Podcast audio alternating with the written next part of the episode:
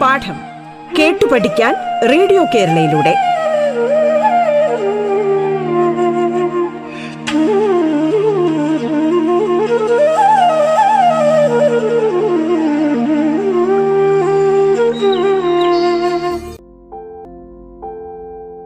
നമസ്കാരം.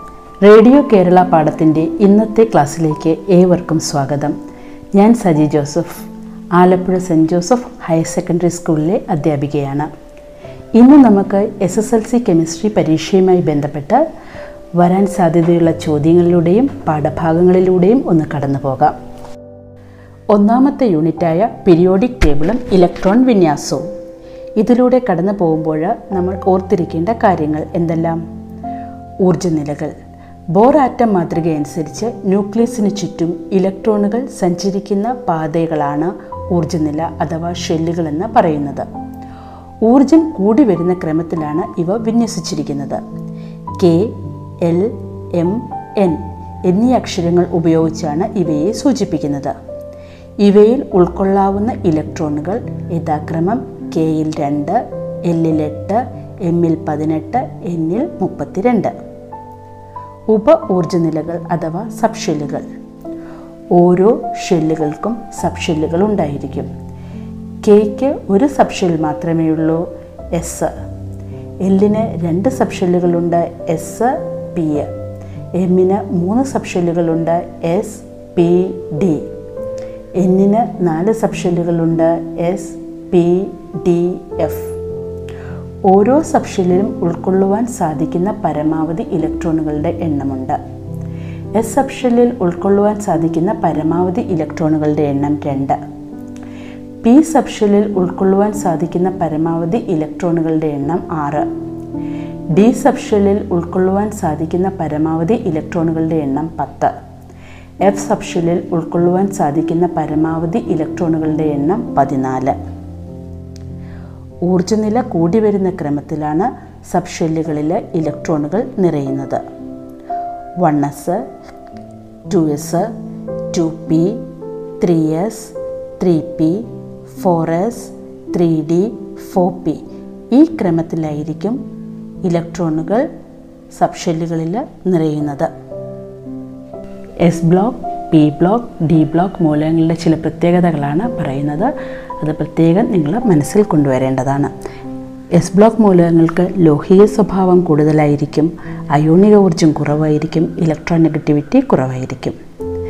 P block മൂലകങ്ങൾ ഇവയിൽ ലോഹങ്ങളുണ്ടായിരിക്കും അലോഹങ്ങളുണ്ടായിരിക്കും ഉപലോഹങ്ങളുണ്ടായിരിക്കും കൂടാതെ എസ് ബ്ലോക്കിനെ അപേക്ഷിച്ച് ഉയർന്ന ഇലക്ട്രോ നെഗറ്റിവിറ്റിയും അയോണിക ഊർജവും പി ബ്ലോക്ക് മൂലകങ്ങൾക്ക് ഉണ്ടായിരിക്കും. ഡി ബ്ലോക്ക് മൂലകങ്ങളുടെ പ്രത്യേകതകൾ നിങ്ങൾ ശ്രദ്ധിച്ച് കേൾക്കണം. ഇവ ലോഹങ്ങളായിരിക്കും. ഇവയ്ക്ക് വ്യത്യസ്തമായ ഓക്സീകരണാവസ്ഥയുണ്ട്. ഇവ നിറമുള്ള സംയുക്തങ്ങൾ ഉണ്ടാക്കുന്നു. ക്രോമിയത്തിന്റെയും കോപ്പറിന്റെയും ഇലക്ട്രോൺ വിന്യാസത്തിലെ പ്രത്യേകതകൾ പ്രത്യേകം ഓർത്തിരിക്കേണ്ടതാണ്. ക്രോമിയത്തിന്റെ സബ്ഷൽ ഇലക്ട്രോൺ വിന്യാസം. C R twenty four one S two two S two two P six three S two three P six three D five four S one കോപ്പറിൽ copper twenty nine ആണ്. അപ്പോൾ one S two two S two two P six three S two three P six three D ten four S one കാരണം കോപ്പറിന്റെയും ക്രോമിയത്തിന്റെയും electron വിന്യാസത്തിലുള്ള പ്രത്യേകത എന്താണെന്ന് പറഞ്ഞു കഴിഞ്ഞാൽ അതായത് D പൂർണമായി നിറഞ്ഞിരിക്കുന്നതോ പകുതി മാത്രം നിറഞ്ഞിരിക്കുന്നതോ ആയ ക്രമീകരണങ്ങൾ മറ്റുള്ളവയേക്കാൾ സ്ഥിരത കൂടുതലാണ്. അധ്യായം രണ്ടിലൂടെ കടന്നു പോകുമ്പോൾ ബോയിൽ നിയമം ചാൾസ് നിയമം അവഗാട്രോ നിയമം. ബോയിൽ നിയമം വ്യാപ്തം മർദ്ദത്തിന് വിപരീത അനുപാതത്തിലാണ്. അതായത് പി വി സമം ഒരു സ്ഥിര സംഖ്യ. ചാൾസ് നിയമം സ്ഥിരമർദ്ദത്തിൽ സ്ഥിതി ചെയ്യുന്ന ഒരു നിശ്ചിത മാസ് വാതകത്തിന്റെ വ്യാപ്തം കെൽവിൻ സ്കെയിലിലെ താപനിലയ്ക്ക് നേർ അനുപാതത്തിലായിരിക്കും. അതായത് വി ബൈ ടി ഒരു സ്ഥിര സംഖ്യയായിരിക്കും. അവഗാട്രോ നിയമം സ്ഥിര താപനിലയിലും മർദ്ദത്തിലുമുള്ള ഏതൊരു വാതകത്തിന്റെയും വ്യാപ്തം അതിലെ തന്മാത്രകളുടെ എണ്ണത്തിന് നേർ അനുപാതത്തിലായിരിക്കും. Gram atomic mass G A M ഒരു മൂലകത്തിന്റെ അറ്റോമിക മാസ് എത്രയാണോ അത്രയും ഗ്രാം ആ മൂലകത്തിന്റെ അതിന്റെ ഇവിടെ എഡിറ്റ് ചെയ്യണേ. ഗ്രാം ആറ്റോമിക മാസ്. ഒരു മൂലകത്തിന്റെ ആറ്റോമിക മാസ് എത്രയാണോ അത്രയും ഗ്രാം ആ മൂലകത്തിന് അതിന്റെ ഗ്രാം ആറ്റോമിക് മാസ് എന്ന് വിളിക്കുന്നു. ഒരു ഗ്രാം ആറ്റോമിക മാസ് ഏത് മൂലകം എടുത്തു കഴിഞ്ഞാലും അതിലെ ആറ്റങ്ങളുടെ എണ്ണം ആറ് പോയിന്റ് പൂജ്യം രണ്ട് രണ്ട് ഇന്റു പത്ത് റേസ്റ്റ് ഇരുപത്തി മൂന്നായിരിക്കും ഇതിന് അവഗാട്രോ നമ്പർ എന്ന് പറയുന്നു. ജി എം എം അഥവാ ഗ്രാം മോളിക്കുലാർ മാസ്. ഒരു പദാർത്ഥത്തിന്റെ മോളിക്കുലാർ മാസിന് തുല്യമായ അത്രയും ഗ്രാം പദാർത്ഥത്തെ ഒരു ഗ്രാം മോളിക്കുലാർ മാസ് എന്ന് വിളിക്കുന്നു. ഒരു ഗ്രാം മോളിക്കുലാർ മാസ് ഏത് പദാർത്ഥം എടുത്താലും അതിൽ ആറ് പോയിന്റ് പൂജ്യം രണ്ട് രണ്ട് ഇന്റു പത്ത് റേസ്റ്റ് ഇരുപത്തി മൂന്ന് തന്മാത്രകൾ ഉണ്ടായിരിക്കും. ഇതിനെ നമ്മൾ ഒരു മോൾ തന്മാത്ര എന്ന് പറയുന്നു. മോൾ ആറ്റങ്ങളുടെ എണ്ണം അഥവാ ജി എ എമ്മുകളുടെ എണ്ണം കണ്ടുപിടിക്കണമെങ്കിൽ തന്നിരിക്കുന്ന മാസ് ഗ്രാമിൽ ഡിവൈഡഡ് ബൈ മൂലകത്തിന്റെ ജി എ എം ആറ്റങ്ങളുടെ എണ്ണം കാണണമെങ്കിൽ ജി എ എമ്മുകളുടെ എണ്ണം ഗുണം അവഗാട്രോ നമ്പർ അതായത് ആറ് പോയിന്റ് പൂജ്യം രണ്ട് രണ്ട് ഇന്റു പത്ത് റേസ്റ്റ് ഇരുപത്തി മൂന്ന് ഒരു ജി എ എം എന്ന് പറയുന്നത് ഒരു മോളാറ്റം സമം ആറ് പോയിന്റ് പൂജ്യം രണ്ട് രണ്ട് ഇന്റു പത്ത് റേസ്റ്റ് ഇരുപത്തി മൂന്ന് ആറ്റങ്ങൾ. ഒരു ജി എം എം എന്ന് പറയുന്നത് ഒരു മോൾ തന്മാത്രകൾ സമം ആറ് പോയിന്റ് പൂജ്യം രണ്ട് രണ്ട് ഇന്റു പത്ത് റേസ്റ്റ് ഇരുപത്തി മൂന്ന് തന്മാത്രകൾ ജി എം എമ്മുകളുടെ എണ്ണം കണ്ടുപിടിക്കണമെങ്കിൽ തന്നിരിക്കുന്ന mass ഗ്രാമിൽ divided by G M M മൂന്നാമത്തെ അധ്യായത്തിലൂടെ നമ്മൾ കടന്നു പോകുമ്പോൾ ക്രിയാശീല ശ്രേണിയെ ഓർക്കണം. ലോഹങ്ങളെ അവയുടെ ക്രിയാശീലം കുറഞ്ഞു വരുന്ന ക്രമത്തിൽ ക്രമീകരിച്ചിരിക്കുന്നതാണ് ക്രിയാശീല ശ്രേണി ക്രിയാശീലം കൂടിയ ലോഹങ്ങൾ ക്രിയാശീലം കുറഞ്ഞ ലോഹങ്ങളെ അവയുടെ ലവണ ലായനിയിൽ നിന്ന് ആദേശം ചെയ്യുന്നു. പിന്നീട് ഗാൽവനിക് സെല്ലാണ് ഇവിടെയുള്ളത്. റിഡോക്സ് പ്രവർത്തനങ്ങളിലൂടെ രാസോർജം വൈദ്യുതോർജമാക്കി മാറ്റുന്ന ക്രമീകരണമാണ് ഗാൽവാനിക് സെല്ല്. ക്രിയാശീലം കൂടിയ ഇലക്ട്രോഡ് ഓക്സീകരണത്തിന് വിധേയമാകുന്നു. ഇതിനെ ആനോഡ് എന്ന് അറിയപ്പെടുന്നു. ഇതിന് നെഗറ്റീവ് ചാർജ് ലഭിക്കുന്നു. ക്രിയാശീലം കുറഞ്ഞ ഇലക്ട്രോഡ് നിരോക്സീകരണത്തിന് വിധേയമാകുന്നു. ഇത് കാഥോഡ് എന്ന് അറിയപ്പെടുന്നു. അതായത് ഒരു ഗാൽവാനിക് സെല്ലിൽ ഇലക്ട്രോപോസിറ്റിവിറ്റി കൂടിയ ലോഹം ആനോഡ്. അത് ഓക്സീകരണത്തിന് വിധേയമാകുന്നു. ഇലക്ട്രോപോസിറ്റിവിറ്റി കുറഞ്ഞ ലോഹം കാഥോഡ് നിരോക്സീകരണത്തിന് വിധേയമാകുന്നു. ഇലക്ട്രോൺ പ്രവാഹദിശ എപ്പോഴും ആനോഡിൽ നിന്ന് കാഥോഡിലോട്ട് ആയിരിക്കും. കൂടാതെ ഗാൽവാനിക് സെല്ലിൽ നടക്കുന്ന ഊർജമാറ്റം രാസോർജം വൈദ്യുതോർജമായി മാറുന്നു. വൈദ്യുത വിശ്ലേഷണ സെല്ലിൽ വൈദ്യുതോർജം രാസോർജമായി മാറുന്ന ഊർജമാറ്റമാണ് നടക്കുന്നത്.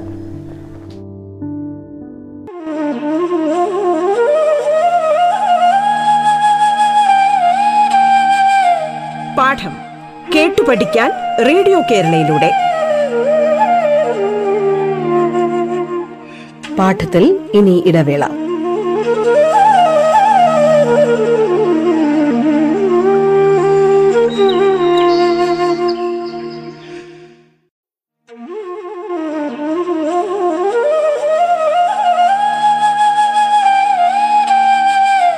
പാഠം കേട്ടു പഠിക്കാൻ റേഡിയോ കേരളയിലൂടെ.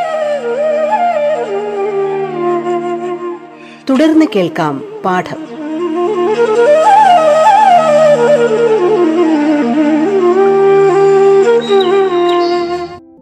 നാലാമത്തെ യൂണിറ്റായ ലോഹ നിർമ്മാണത്തിലൂടെ കടന്നു പോകുമ്പോൾ ധാതുക്കൾ ഭൂവൽക്കത്തിൽ കണ്ടുവരുന്ന ലോക സംയുക്തങ്ങളെ ധാതുക്കൾ എന്ന് പറയുന്നു. വ്യവസായികമായി ലോഹം നിർമ്മിക്കാൻ തിരഞ്ഞെടുക്കപ്പെടുന്ന ലോഹധാതുവിനെ അയിരെന്ന് പറയുന്നു. അലുമിനിയത്തിന്റെ അയിരാണ് ബോക്സൈറ്റ്. ഇരുമ്പിന്റെ അയിര് ഹെമറ്റൈറ്റ് മാഗ്നറ്റൈറ്റ് സിങ്കിന്റെ അയിര് സിങ്ക് ബ്ലെൻഡ് കലാമിൻ. ഒരു അയിരിൽ നിന്ന് ശുദ്ധലോഹം വേർതിരിച്ചെടുക്കുന്നതിനുള്ള മുഴുവൻ പ്രക്രിയകളെയും ചേർത്ത് ലോഹ നിഷ്കർഷണമെന്ന് പറയുന്നു. ലോഹ നിഷ്കർഷണത്തിന് മൂന്ന് ഘട്ടങ്ങളാണുള്ളത്. അയിരിന്റെ സാന്ദ്രണം സാന്ദ്രീകരിച്ച അയിരിൽ നിന്ന് ലോഹത്തെ വേർതിരിക്കൽ ലോഹ ശുദ്ധീ ശുദ്ധീകരണം. ലോഹ ശുദ്ധീകരണം. ഇവിടെ ഒന്ന് എഡിറ്റ് ചെയ്യണേ. അയിരുകളുടെ സാന്ദ്രണത്തിന് വിവിധ സാന്ദ്രണ രീതികളുണ്ട്. ഒന്ന് ജലപ്രവാഹത്തിൽ കഴുകിയെടുക്കൽ പ്ലവന പ്രക്രിയ കാന്തിക വിഭജനം ലീച്ചിങ്. ഓക്സൈഡ് അയിരുകൾ സ്വർണത്തിന്റെ അയിരുകൾ ഇവയുടെ സാന്ദ്രണ രീതിയാണ് ജലപ്രവാഹത്തിൽ കഴുകിയെടുക്കൽ. ടിൻസ്റ്റോണ് മാഗ്നറ്റൈറ്റ്. ഇവയുടെ സാന്ദ്രണ രീതി കാന്തിക വിഭജനം. സൾഫൈഡ് അയിരുകളുടെ സാന്ദ്രണ രീതിയാണ് പ്ലവന പ്രക്രിയ. അലുമിനിയത്തിന്റെ അയിരായ ബോക്സൈറ്റിന്റെ സാന്ദ്രണ രീതി ലീച്ചിങ്. സാന്ദ്രീകരിച്ച അയിരിൽ നിന്ന് ലോഹത്തെ വേർതിരിക്കുന്നത് രണ്ട് ഘട്ടങ്ങളിലൂടെയാണ്. ഒന്ന് സാന്ദ്രീകരിച്ച അയിരിനെ ഓക്സൈഡാക്കുന്നു. അതിന് രണ്ട് മാർഗങ്ങളുണ്ട്. ഒന്ന് കാൽസിനേഷന് രണ്ട് റോസ്റ്റിങ്. കാൽസിനേഷനും റോസ്റ്റിങ്ങും തമ്മിലുള്ള വ്യത്യാസം പ്രത്യേകം അറിഞ്ഞിരിക്കണം. മിക്കവാറും പരീക്ഷയ്ക്കുള്ള ഒരു ചോദ്യമാണിത്. കാൽസിനേഷൻ എന്ന് പറഞ്ഞു കഴിഞ്ഞാൽ അയിരിനെ വായുവിന്റെ അസാന്നിധ്യത്തിൽ അതിന്റെ ദ്രവണാംഗത്തേക്കാൾ താഴ്ന്ന താപനിലയിൽ ചൂടാക്കുന്ന പ്രക്രിയയെ നമ്മൾ കാൽസിനേഷൻ എന്ന് പറയുന്നു. അയിരിനെ വായുവിന്റെ സാന്നിധ്യത്തിൽ അതിന്റെ ദ്രവണാംഗത്തേക്കാൾ താഴ്ന്ന താപനിലയിൽ ചൂടാക്കുന്നതാണ് റോസ്റ്റിങ് അതിനുശേഷം ഓക്സൈഡ് അയിരുകളുടെ നിരോക്സീകരണമാണ്. അയിരിൽ നിന്നും ലോഹം നിർമ്മിക്കുന്ന പ്രവർത്തനത്തെ പ്രവർത്തനം നിരോക്സീകരണമാണ്. കാർബൺ കാർബൺ മോണോക്സൈഡ് വൈദ്യുതി എന്നിവയാണ് സാധാരണയായി നിരോക്സീകാരികളായി ഉപയോഗിക്കുന്നത്. മൂന്നാമത്തെ ഘട്ടമായ ലോഹശുദ്ധീകരണത്തിൽ അപദ്രവ്യങ്ങളെ നീക്കം ചെയ്ത് ലോ ശുദ്ധ ലോഹം നിർമ്മിക്കുന്ന പ്രവർത്തനമാണ് നടക്കുന്നത്. അതിന് മൂന്ന് രീതിയാണുള്ളത്. ഒന്ന് ഉരുക്കി വേർതിരിക്കൽ രണ്ട് സ്വേദനം മൂന്ന് വൈദ്യുത വിശ്ലേഷണ ശുദ്ധീകരണം.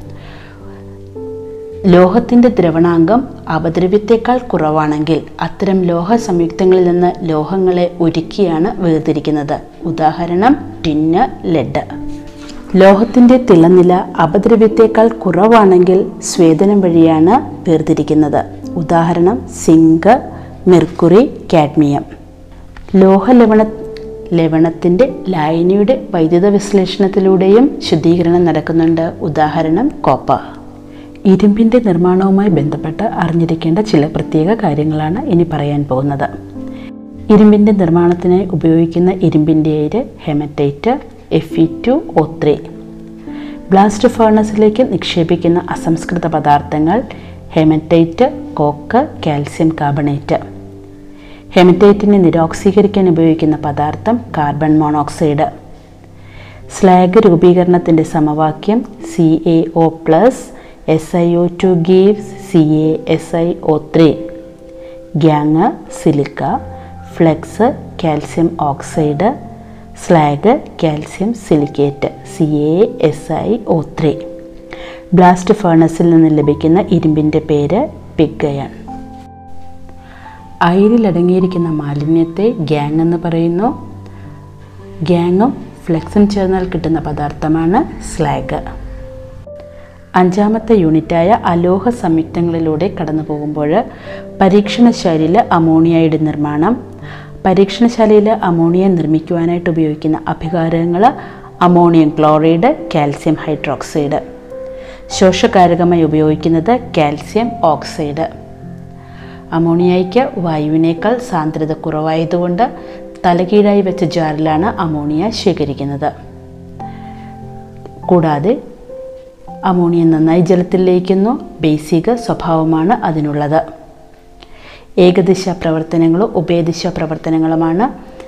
അഭികാരങ്ങൾ ഉൽപ്പന്നങ്ങളായി മാത്രം മാറുന്ന രാസപ്രവർത്തനങ്ങളെ ഏകദിശ പ്രവർത്തനങ്ങളെന്ന് പറയുന്നു. ഇരു ദിശകളിലേക്കും നടക്കുന്ന രാസപ്രവർത്തനങ്ങളെ ഉഭയദിശ പ്രവർത്തനങ്ങളെന്ന് പറയുന്നു. ഉഭയദിശ പ്രവർത്തനത്തിൽ അഭികാരങ്ങൾ ഉൽപ്പന്നങ്ങളായി മാറുന്ന പ്രവർത്തനങ്ങളെ പുരോപ്രവർത്തനമെന്നും ഉൽപ്പന്നങ്ങൾ അഭികാരങ്ങളായി മാറുന്ന പ്രവർത്തനങ്ങളെ പാശ്ചാത് പ്രവർത്തനമെന്നും പറയുന്നു. ഒരു ഉഭയദിശ പ്രവർത്തനത്തിൽ പുരോപ്രവർത്തനത്തിന്റെയും പാശ്ചാത് പ്രവർത്തനത്തിന്റെയും നിരക്ക് തുല്യമായി വരുന്ന ഘട്ടത്തെ രാസ സന്തുലനമെന്ന് പറയുന്നു. പിന്നീടുള്ളത് ലേശാറ്റ്യ തത്വമാണ്. സന്തുലനാവസ്ഥയിലുള്ള ഒരു വ്യൂഹത്തിൽ ഗാഠത താപനില മർദ്ദം എന്നിവയിൽ ഒന്നിന് മാറ്റം വരുത്തിയാൽ വ്യൂഹം ഈ മാറ്റം മൂലമുണ്ടാകുന്ന ഫലം ഇല്ലായ്മ ചെയ്യത്തക്ക വിധം സ്വയം ഒരു പുനഃക്രമീകരണം നടത്തി പുതിയ സന്തുലനാവസ്ഥയിൽ എത്തുന്നു. രാസസന്തുലനത്തിൽ വിവിധ തരത്തിലുള്ള മാറ്റങ്ങൾ ഉണ്ടാക്കുന്ന ഫലങ്ങൾ. അഭികാരകത്തിന്റെ ഗാഠത കൂട്ടിയാൽ പുരോപ്രവർത്തന വേഗത കൂടുന്നു. അഭികാരകത്തിന്റെ ഗാഠത കുറച്ചാൽ പുരോപ്രവർത്തന വേഗത കുറയുന്നു. ഉൽപ്പന്നത്തിന്റെ ഗാഠത കൂട്ടിയാൽ പുരോപ്രവർത്തന വേഗത കുറയുന്നു. ഉൽപ്പന്നത്തിന്റെ ഗാഠത കുറച്ചാൽ പുരോപ്രവർത്തന വേഗത കൂടുന്നു. താപനില കൂട്ടിയാൽ താപശോഷക പ്രവർത്തനത്തിന്റെ വേഗത കൂടുന്നു. താപനില കുറച്ചാൽ താപമോചക പ്രവർത്തനത്തിന്റെ വേഗത കൂടുന്നു. മർദ്ദം കൂട്ടുകയാണെങ്കിൽ തന്മാത്രയുടെ എണ്ണം കുറയുന്ന ദിശയിലേക്കുള്ള പ്രവർത്തനത്തിന്റെ വേഗത കൂടുന്നു. മർദ്ദം കുറയ്ക്കുമ്പോൾ തന്മാത്രകളുടെ എണ്ണം കൂടുന്ന ദിശയിലേക്കുള്ള പ്രവർത്തനത്തിന്റെ വേഗത കൂടുന്നു. ആറാമത്തെ അധ്യായമായ ഓർഗാനിക് സംയുക്തങ്ങളുടെ നാമകരണത്തിലൂടെ കടന്നു പോകുമ്പോൾ ഹൈഡ്രോ കാർബണുകളെ മൂന്നായി തരം തിരിച്ചിരിക്കുന്നു ആൽക്കെയിൻ ആൽക്കീൻ ആൽക്കൈൻ. കാർബൺ ആറ്റങ്ങൾക്കിടയിൽ ഏകബന്ധനം മാത്രമുള്ള ഓപ്പൺ ചെയിൻ ഹൈഡ്രോ കാർബണുകളെ ആൽക്കെയിൻ എന്ന വിഭാഗത്തിൽ ഉൾപ്പെടുത്തിയിരിക്കുന്നു. ഇവയുടെ പൊതു സമവാക്യമാണ് C N H two N plus two ഏതെങ്കിലും രണ്ട് കാർബൺ ആറ്റങ്ങൾക്കിടയിൽ ഒരു നിബന്ധനമുള്ള ഹൈഡ്രോ കാർബണുകളെ ആൽക്കീനുകൾ എന്ന വിഭാഗത്തിൽ ഉൾപ്പെടുത്തിയിരിക്കുന്നു. ഇവയുടെ പൊതു സമവാക്യമാണ് C N H two N രണ്ട് കാർബൺ ആറ്റങ്ങൾക്കിടയിൽ ത്രിബന്ധനം കാണപ്പെടുന്ന ഹൈഡ്രോ കാർബണുകളെ ആൽക്കൈനുകൾ എന്ന വിഭാഗത്തിൽ ഉൾപ്പെടുത്തിയിരിക്കുന്നു. ഇവയുടെ പൊതു സമവാക്യമാണ് C N H two N minus two ആൽക്കേനുകളുടെ I U P S C നാമകരണമാണ്.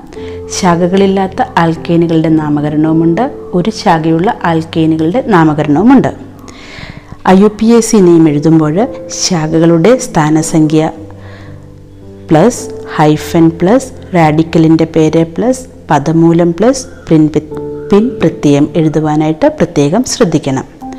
കൂടാതെ I U P S C name എഴുതുമ്പോൾ അക്കങ്ങളും അക്ഷരങ്ങളും തമ്മിൽ ഹൈഫൻ വഴി വേർതിരിക്കേണ്ടതാണ്.